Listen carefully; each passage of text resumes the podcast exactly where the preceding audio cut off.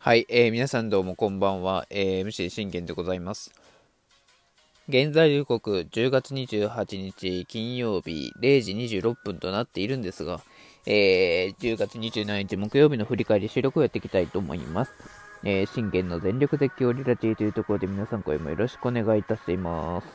えー、この番組はですね、オリファン歴10年の私、信玄、えー、噛みました。えー、信玄が、えー、オリックスの試合の振り返りから、えー、MLB は主にドジャースの振り返り、あとは気になったチームの振り返りなどを12分間で、えー、僕の思いの丈を語っていくラジオ番組です。さあ、日本シリーズも、えー、今日で第5戦目というところでね、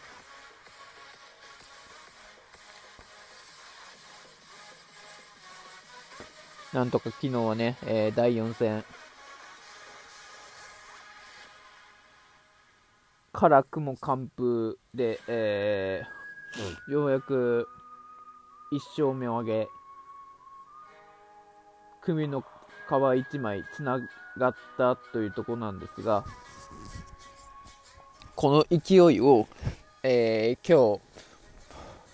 今日もしっかり勝って、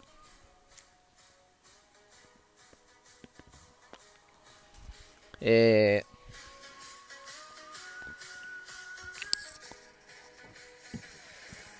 きっちりタイにして、神宮へ乗り込んでやろうっていうところでしたね。というところで、えー、振り返っていきましょうか。えー、京セラドーム大阪オリックス対ヤクルト日本シリーズ第5戦結果6対4、9回、吉田正尚劇的なる逆転ツーランホームランで見事サヨナラ勝利。えー、これでゲームカウント2-2でタイに戻すというところでございました。いやー、ほんと痺れましたね。うん、僕はこれが見たかったんです。ずっとあの、このホームランというのを、あの、折側見てないわけじゃないですか。うん、ヤクルト側はね、あの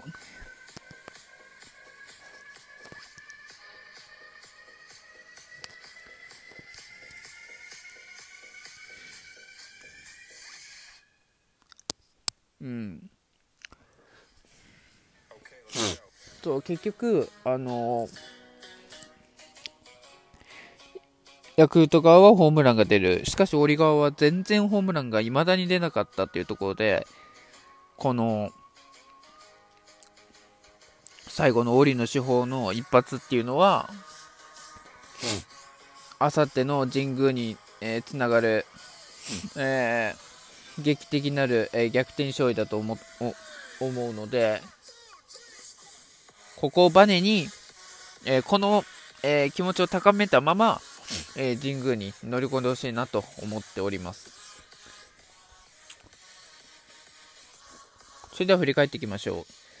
えー、オリックス選抜はタジマーニャ。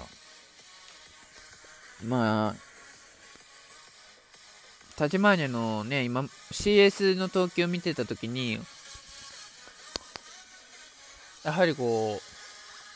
う、どうしても重圧を感じる、ね、ピッチングをしてしまうのか、あの、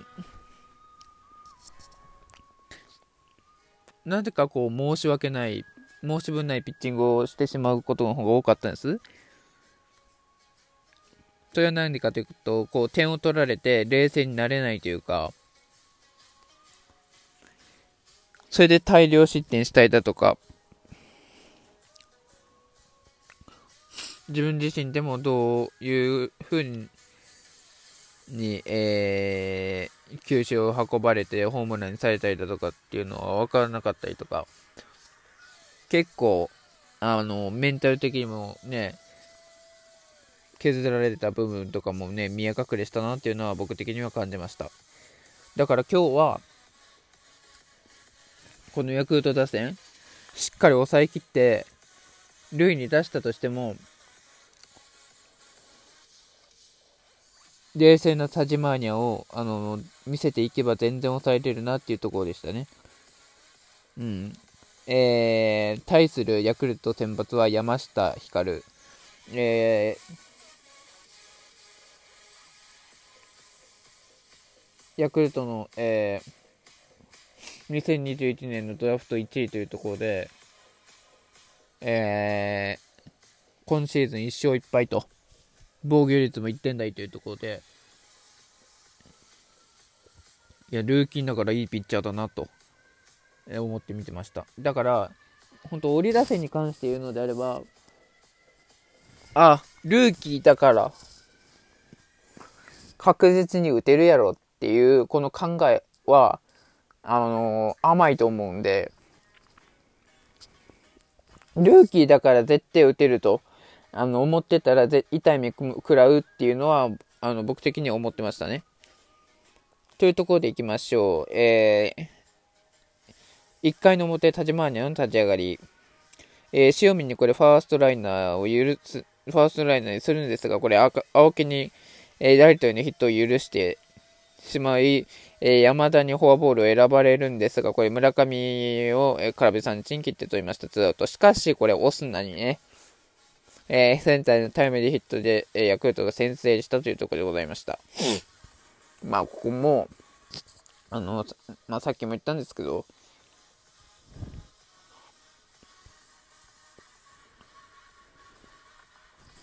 やっぱりこう今日も田島には冷静になれなかったなっていうのは感じましたね。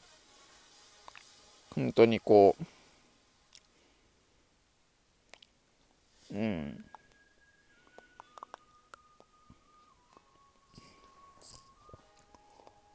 まあ、どれだけね、球投げても結局は冷静に投げれないと、あの、どんどん打たれていくんで、そしてこうまたこう、タジマーニャ的には、やはりまた重圧を感じるピッチングというか、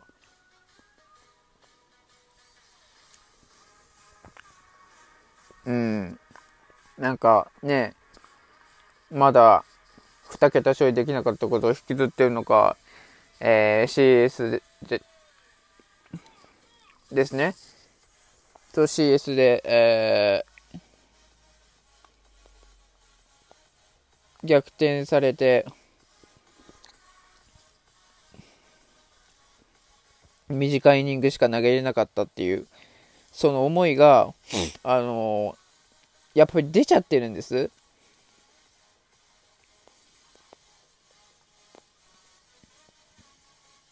そう、出ちゃってて、結局は、あの、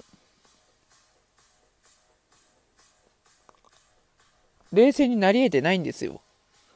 あの、本来のタジマーニャはですよ、ここで、山田テストに、フォアボールを許した時点の前に、青木にこれライトへのヒットを許した時点で、一度冷静になるんです。そして冷静になれば、山田、村上、オスナ、この3人、きっちり料理できたはずなんですよ。三振でもいいし、フライでもいいし、ゴロでもいい。でも打たせて取るのピッチングは